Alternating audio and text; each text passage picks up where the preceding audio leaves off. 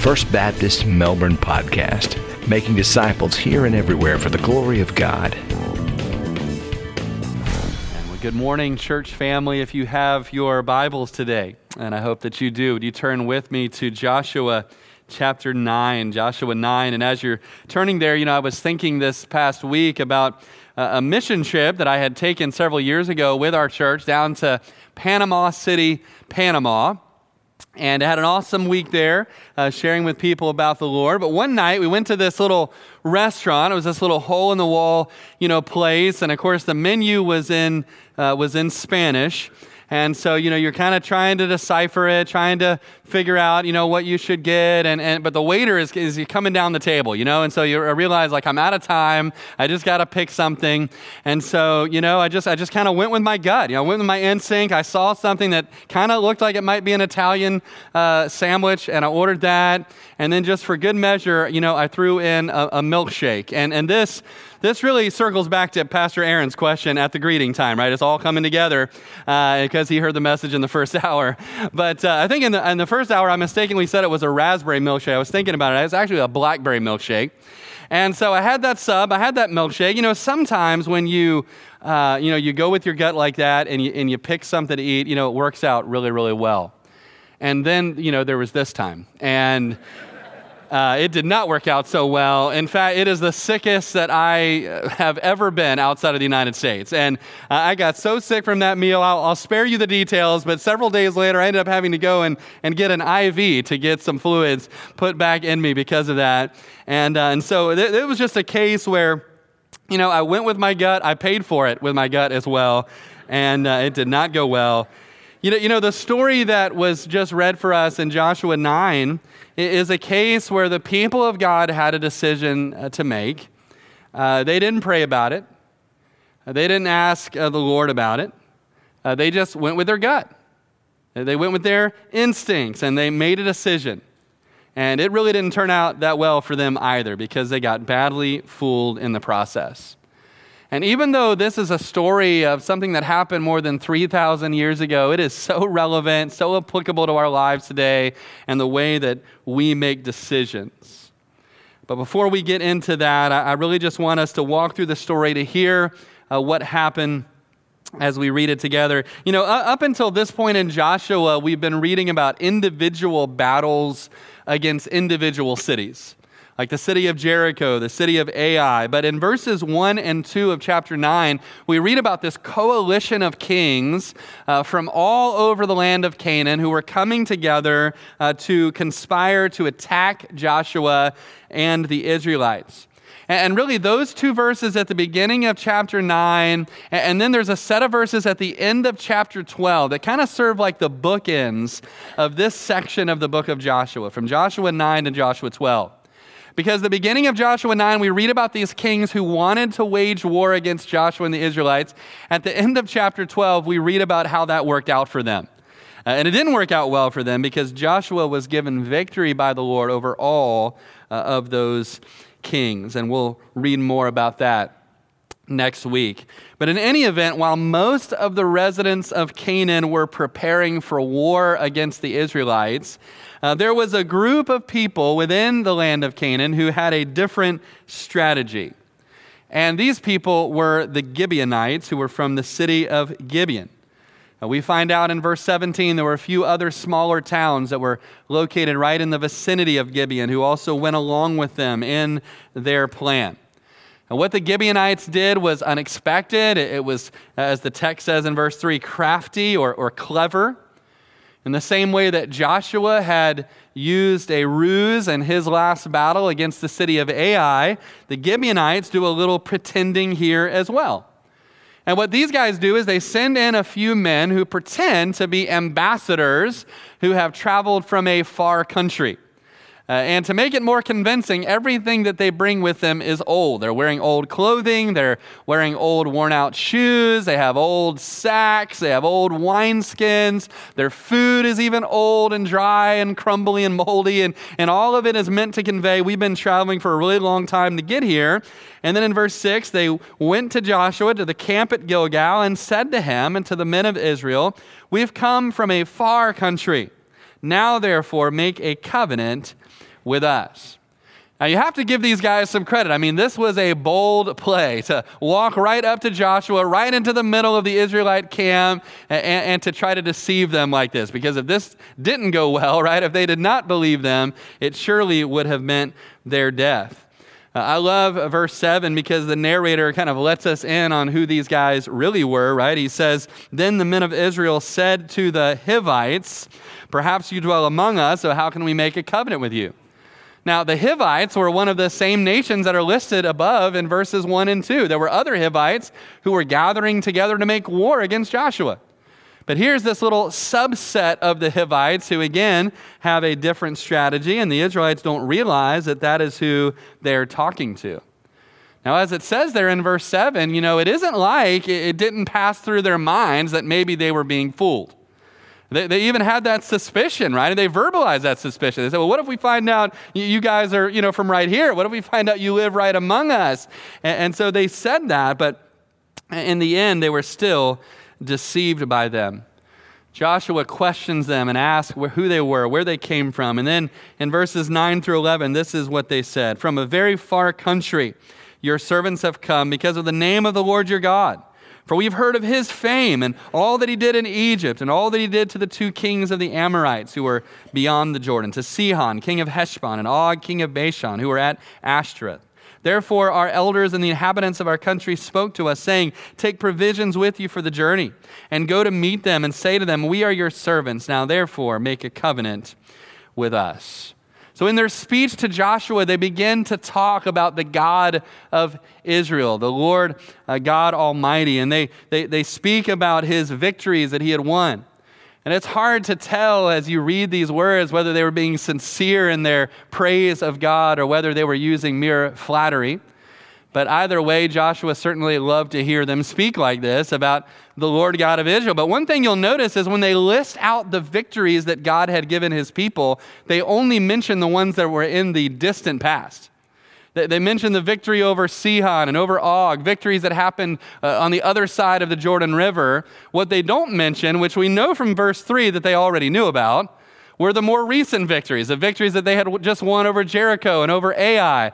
But they don't mention those victories on purpose because that would have blown their cover. If they really were from far away, they wouldn't have received that news by now. They would have been traveling this whole time and, and wouldn't have known about those victories. And then in verses 12 and 13 is the real kicker. This is where they break out their evidence uh, for the fact that they came from far away. They said, This bread of ours we took hot for our provisions. Uh, it just came right out of the oven right before we walked out of our houses. And now look at it. Look how dry and moldy and crumbly it is. In verse 13, these wineskins which we filled were new. See, they're torn. And these our garments and our sandals have become old because of a very long journey. I, I, don't know. I mean, maybe their fake shoes and clothes and, and, and bags were very convincing. Maybe the uh, Gibeonite theater costume department had done an excellent job uh, in providing them with these props. But either way, the Israelites uh, went for it hook, line, and sinker. And then verse 14 is really the key verse of our text, which we'll come back to in a few minutes. But it says they took some of their provisions, but the thing that they didn't do was ask God uh, what they should do. And in verse 15, Joshua rushes right on into making a binding covenant in the name of the Lord God with these people. And we don't know all the terms of the covenant. At least one of the terms was that the Gibeonites got to live. Another one of the terms was uh, perhaps similar to becoming a nation in NATO, right? They would uh, share military responsibilities to defend each other in the case of an attack. And that actually comes to play in the very next chapter, in uh, Joshua chapter 10. It probably goes without saying, but what they were doing in making this treaty with the Gibeonites was wrong. While they were permitted in Deuteronomy 20 to make treaties with people who lived outside of the land of Canaan, they were expressly forbidden in the law of Moses from making treaties with the Canaanites. In fact, in Deuteronomy 7, this is what Moses had told them. Look at these words. He said, When uh, the Lord your God brings you into the land which you go to possess, and has cast out many nations before you the Hittite, and the Girgashites, and the Amorites, and the Canaanites, and the Perizzites, and the Hivites, and the Jebusites, seven nations greater and mightier than you And when the Lord your God delivers them over to you, you shall conquer them and utterly destroy them. Remember, this was God's judgment upon the wicked inhabitants of the land of Canaan. He says this You shall make no covenant with them or show mercy to them. In the next few verses, right after that, Moses gives them one of the reasons for that. He tells them if you allow the Canaanites to remain there in the land with you, you're going to end up intermarrying with them. Uh, you're going to end up worshiping some of the same false gods and the detestable practices that they do in the worship of those false gods, which is in fact what did end up happening with the Canaanite population that they did not drive out of the land. And, so uh, we read this and we realize that what they were doing was wrong, and yet, of course, at this time they were deceived. They thought that they didn't live in the land, that they lived outside of it. But in verse 16, we don't know how, but somehow, three days later, they found out that they had been conned. That the Gibeonites were actually their near neighbors, that uh, they lived in the city of Gibeon, just a few miles northwest of Jerusalem, right there in the promised land with them. And so the Israelites move camp and they travel to the city of Gibeon and they confront them. And the people of God want to attack them, but the leaders stop them from doing that.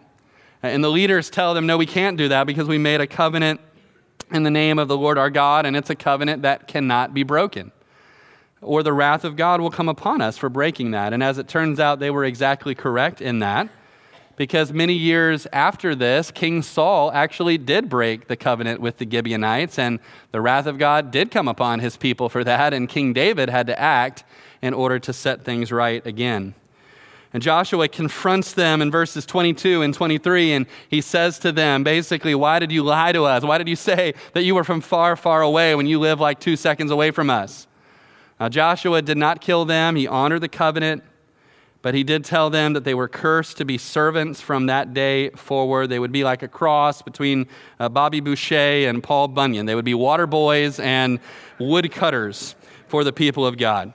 And that's how the story ends in Joshua 9. The Gibeonites pull off this ruse and it works. And they get to live and they trick the Israelites into making a covenant with them.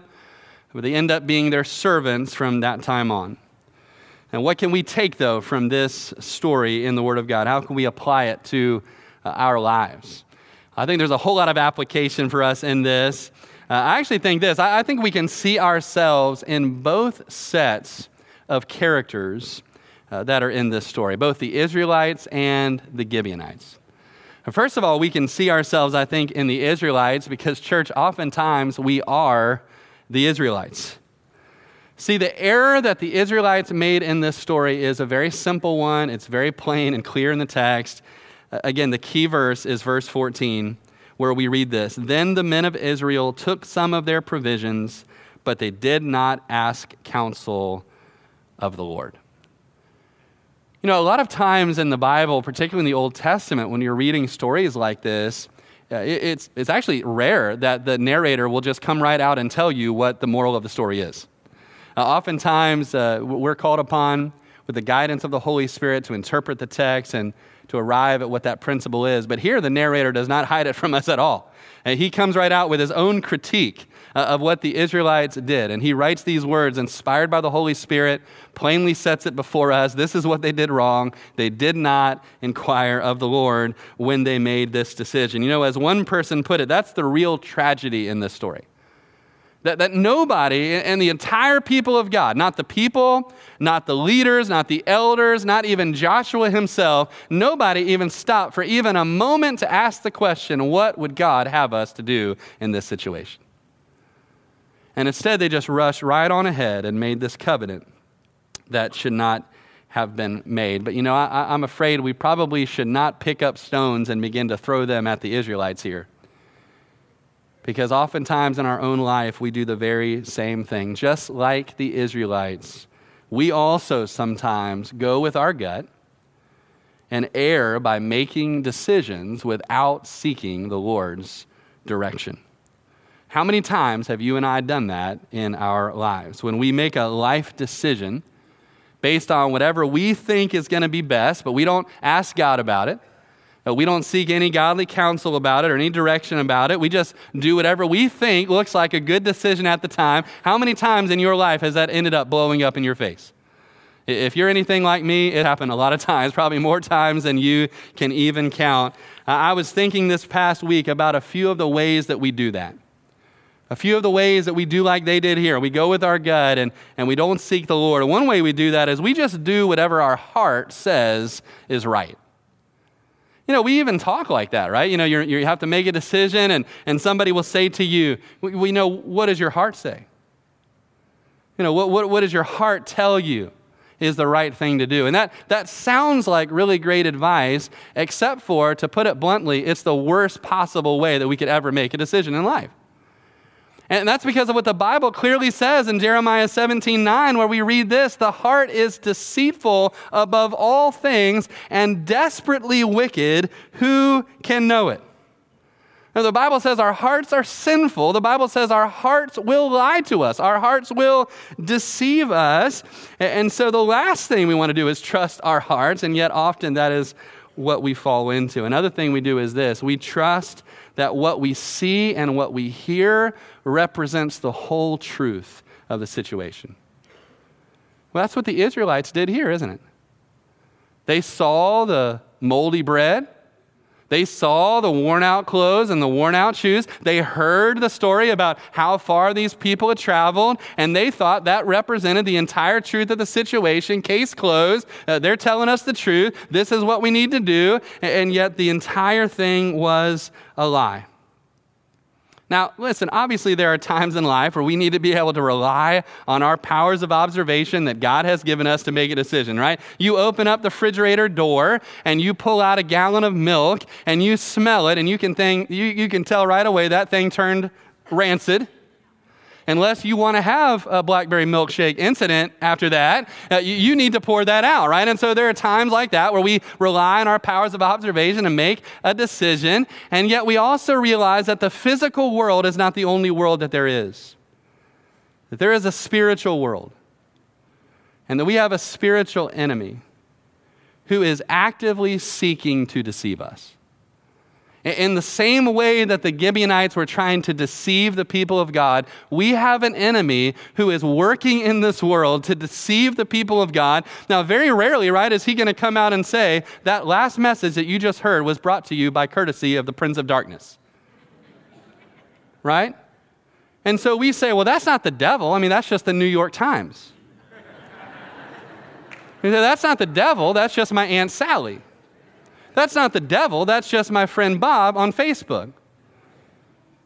And yet, I love Bob, even though I don't know him, but, but very often the people that we're listening to when we read those messages and we read those newspaper articles and we're listening to those things on, online and on our TV screens, that the messages that are being given to us are not God's truth. They're distortions of truth, and sometimes they're outright lies. And we're being deceived. We have an enemy that's seeking to do that, and we need God's wisdom to be able to discern the difference between truth and error. A lot of times, you know, what we do is we fail to truly seek God's wisdom in prayer. You know, that's what they did here. And I, and I want you to know, you know, that, that Joshua and the Israelites had access to the wisdom of God. In fact, in, in, the law of Moses, they were told, they were instructed what to do in situations like this when they didn't know what to do, that they were to call for the high priest, and God had given the high priest a means of being able to determine the will of God in a decision that needed to be made. And so they had access to that wisdom of God, but they didn't utilize it. As followers of Christ who are filled with the Holy Spirit of God, we have access to the wisdom of God as well. In fact, God has promised us that in James chapter 1.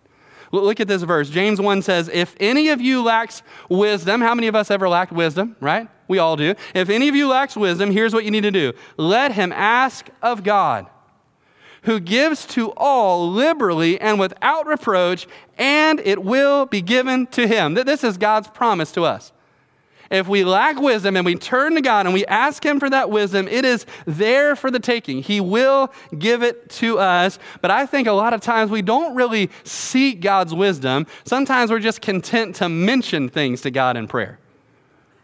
And so when I mentioned that, but we're not asking, we're not seeking, we're not knocking on the door and waiting patiently until the Lord answers us and gives us His wisdom. Sometimes I think we just pray about things because we want to be able to say we prayed about them when we've actually already made up our minds what we're going to do. And we're not really listening to God's voice at all.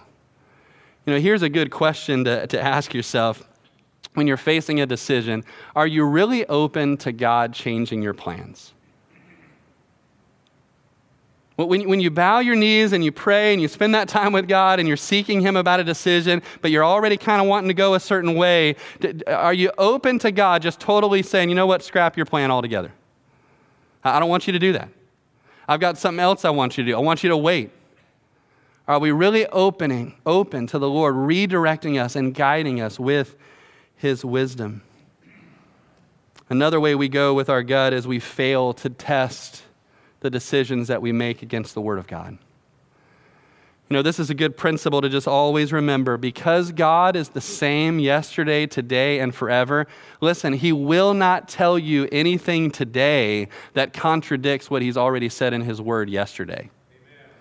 He will not tell you anything today that contradicts what He's already said in His Word yesterday. And so we need to test the decisions that we're making against his revealed will that he's already given to us in the perfect, timeless Word of God and make sure that it lines up. But sometimes we do the exact opposite. Sometimes we go with our gut because we actually seek out worldly wisdom instead of godly counsel when there's a decision that we need to make. I've even heard people say things like that. I've heard people say, you know what, I don't want to go to some goody two shoes Christian and hear what they have to say about this. I, I want to go to somebody that, that's really in the world. I want to go to somebody who, who's been where I am and, and somebody who's experienced it. And, and, and what I want to say when I hear that is, first of all, Christians are not perfect people. We're just forgiven people by the grace of God. And there's probably a Christian in your sphere of influence who has been exactly where you are in their past. And the other thing I would say is that in your situation right now, you don't need to hear worldly wisdom. You don't need to hear what the world would tell you to do because that path leads to destruction. What you need to hear is the wisdom of God. And you need to be seeking out counsel from people who will give you that wisdom that comes from God and from His Word. And when we fail to do that, when we do like the Israelites did here, and we don't seek God about decisions, I would even go so far as to say this. I, I think when we do that, we're living like practical atheists. Now you say, well, what do you mean by that? An atheist is somebody who does not believe that God exists, of course. As Christians, we do believe that God exists, but listen, when we as Christians make important life decisions, but we don't even ever consult God about it, we don't ask any other believer for any godly counsel, uh, we, we don't look in His Word at all, uh, we, we don't pray about it at all. all. All we do is look at what we see with our eyes and we make a decision. How is that decision making process any different from the person who's an atheist? And sometimes I'm afraid that we do that. We, we make decisions as if we don't believe that God exists. But as believers, we do believe He exists. And we believe He dwells within us in the person of His Holy Spirit, that His wisdom is available to us in His Word and in prayer. And, so, because of that, our decision making process should look very different from the world. And the Bible gives us such a clear alternative, a, a beautiful passage that I love so much that I feel like could just be written right over top of Joshua 9 because it's the remedy to what Israel did wrong in this situation. It's a passage I know many of you know by heart. Proverbs 3 5 and 6. If you know it, say it with me. It says, Trust in the Lord with all your heart, and lean not on your own understanding.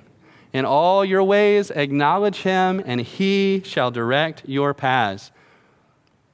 Sometimes we overcomplicate the Christian life, but, but in a sense, it's very, very simple. We just need to trust in God and not in ourselves.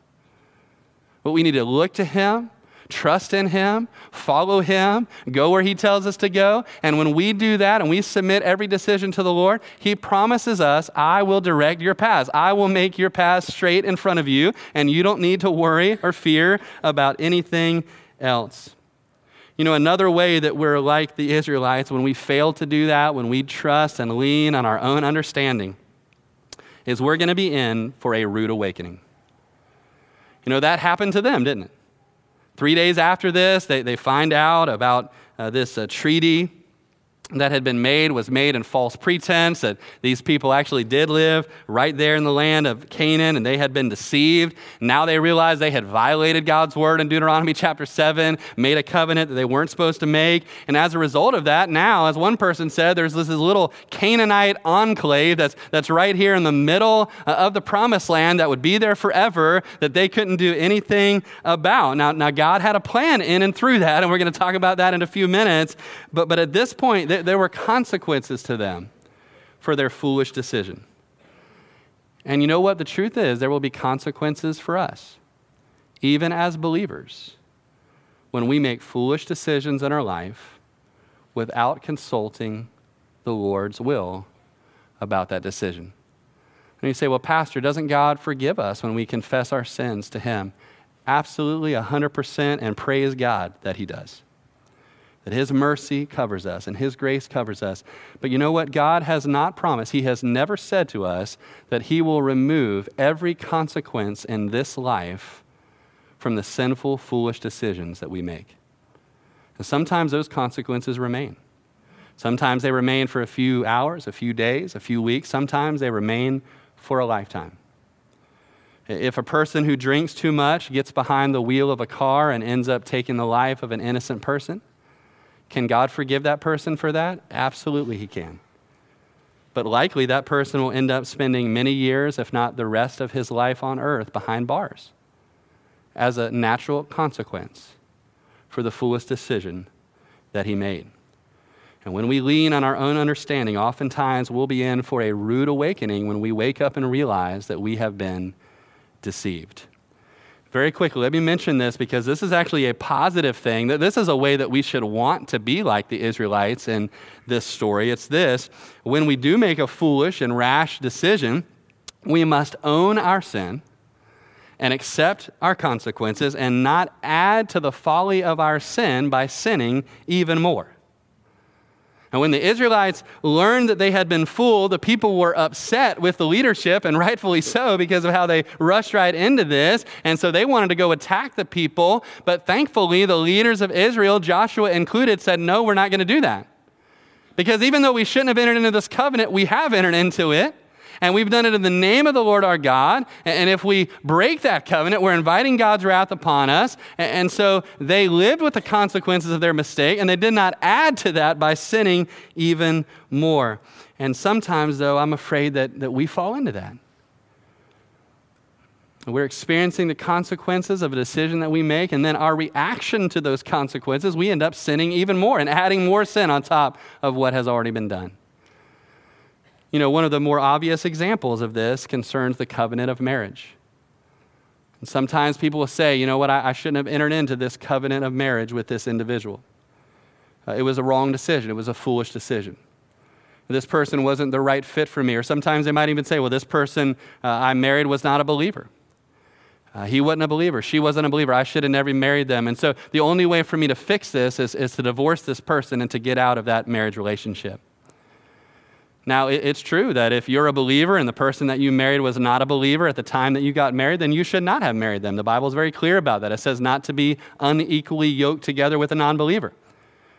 But the Bible also says this once we have made that decision and once we have entered into that marriage covenant, uh, we should not then divorce that individual. In fact, God's word instructs the believer to remain in that marriage and to pray that through your influence that that person might end up coming to faith in the Lord Jesus Christ. And so, no, we add to that sin when we end up breaking that marriage covenant that we have made. We're, we're, called to honor the Lord by honoring our spouse and remaining in that marriage covenant that we have made before God. And so many other situations like that, where we've acted foolishly, we've made a sinful choice in the past, and yet the Lord is telling us don't add to that sin. Honor the Lord even as you walk through that difficult time. Again, there's so much to learn from the Israelites in this story because so often, more often, I think, than we'd like to admit, we are very much like them. But I believe we can also learn from the other set of characters in this story because I also believe, church, that we are the Gibeonites. Now, before I get into that, you know, I, I really believe the hero of every story in the Bible is God Himself. And God is the hero of this story. Because as you read this story, it's amazing to me that, that, that, that God works in this story for his own sovereign good purposes, even though the Israelites acted foolishly.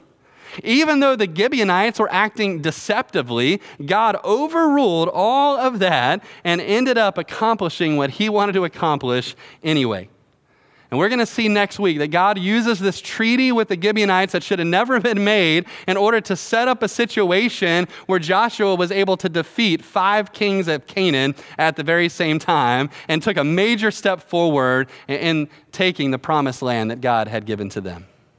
Concerning the Gibeonites themselves, while there is some debate about this, I really believe that God had a redemptive purpose in this story. You know, in some ways, I think the story of the Gibeonites is similar to the story of Rahab that we met back in Joshua chapter 2.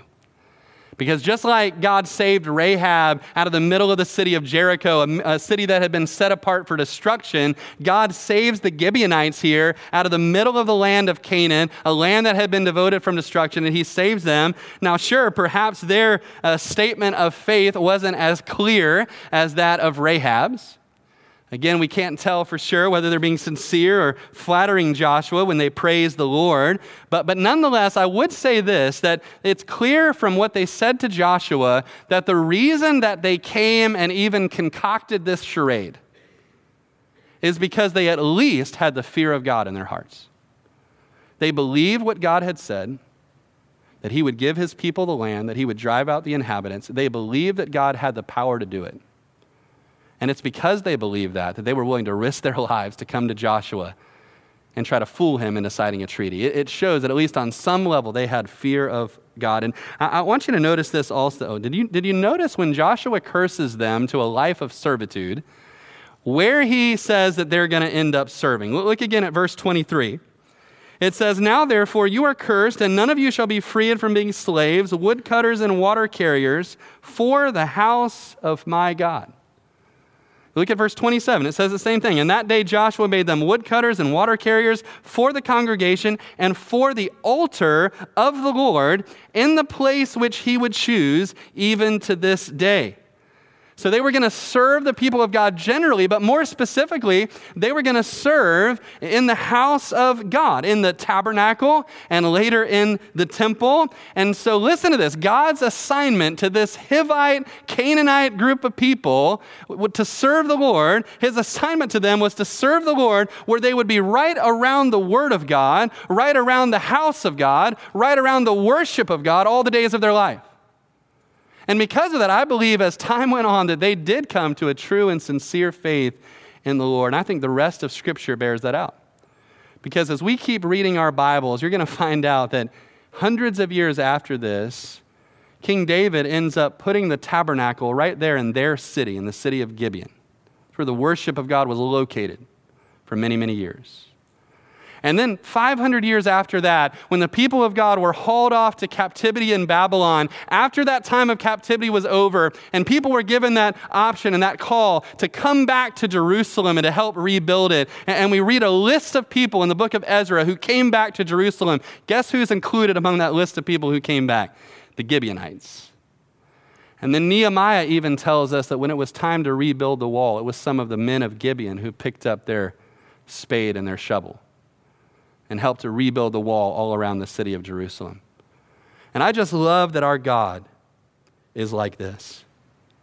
That in his great grace, he used a treaty which was deceptively created and yet he worked in and through that so that some of these Canaanite people, these Hivite people, would end up becoming a blessing to the people of God, would end up becoming a part of the people of God. People who had been devoted to destruction ended up being saved and included in the covenant of God's salvation. What an awesome God we serve. Church, hopefully we can see it, but in many ways we are like the Gibeonites. And in fact, I would say this we need to be like the Gibeonites if we also want to be included in that covenant of salvation. Here's the first way we need to be like them we need to realize that we are under God's wrath and we are condemned to die. Again, that's what they realize, isn't it? They realize God has given his people this land. All the inhabitants of this land have been condemned to die. And it was because they realized, because they understood that, that they were willing to come to Joshua and try to make this covenant. We need to realize that or we will never be saved. We need to realize that we have all sinned against God that because of our sin, the sentence of death is upon us, and what we deserve is the righteous judgment of God. In John 3, we read this we read, He who believes in the Son has everlasting life. But listen, he who does not believe the Son shall not see life, but the wrath of God abides on him. So, because of our sin, until we come to faith in Jesus Christ, until we come to the Son, we are under the wrath of God, and the only future that we have to look forward to is a future of judgment and destruction. And until we realize that, we'll never come to Jesus. So, we need to do the first step, the first thing they realize. I'm under the wrath of God. I deserve the judgment of God. And then, number two, we need to do what they did. We must come to the only person who can save us and cast ourselves on his mercy. Oh, it was a desperate ploy on their part, but they thought that the only way that they could be saved was if we go to Joshua and pretend like we live in a distant country. Now, I mentioned earlier in this series that actually the name Joshua and the name Jesus are the very same name. Both names mean the Lord, our salvation. And we have to come to our greater Joshua. We have to come to the Lord Jesus Christ, the Lord, our salvation, and cast ourselves upon his mercy and realize that the only way anyone can be saved is if we come to Christ. If we accept what he did for our sins when he hung on that cross and suffered in our place, and what he did when he rose again from the dead on the third day. When we come to him, not deceptively, but authentically, and we come and we ask Him to forgive us our, of our sins, it is only then that we will find mercy and grace. And when we come to Him, He will receive us, He will not cast us out. I love what it says in John 6 All that the Father has given me will come to me. And listen, the one who comes to me, I will by no means cast out. Maybe there's someone who is here today who that's exactly where you are, and that's exactly the step you need to take. On this day, you need to come to Jesus. And when you come to Him in faith, when you come to Him and ask Him to forgive you of your sins, He will never cast you out. You become His child both now and for all eternity. This is the grace of God. And then, lastly, what a privilege it is that after God saves us through faith in His Son Jesus, we get to serve the one who saved us, and we get to be counted among the people of God know, the sentence that the Gibeonites received for their deception was to be servants of Joshua and servants of the people of God. Well, you know what? When we come to faith in Jesus, and we become a part of God's people, our identity now, it, it, we get to say with the Apostle Paul, I am a bondservant of the Lord Jesus Christ. And how glad, how joyful should we be that we get to be bondservants of the Lord Jesus Christ? That we get to serve the one who saved our lives and saved our souls. I know that the tasks that they were given were menial tasks, cutting wood and, and, and carrying water. You know, I, I really don't care what the task is that God gives me as long as I get to serve my God.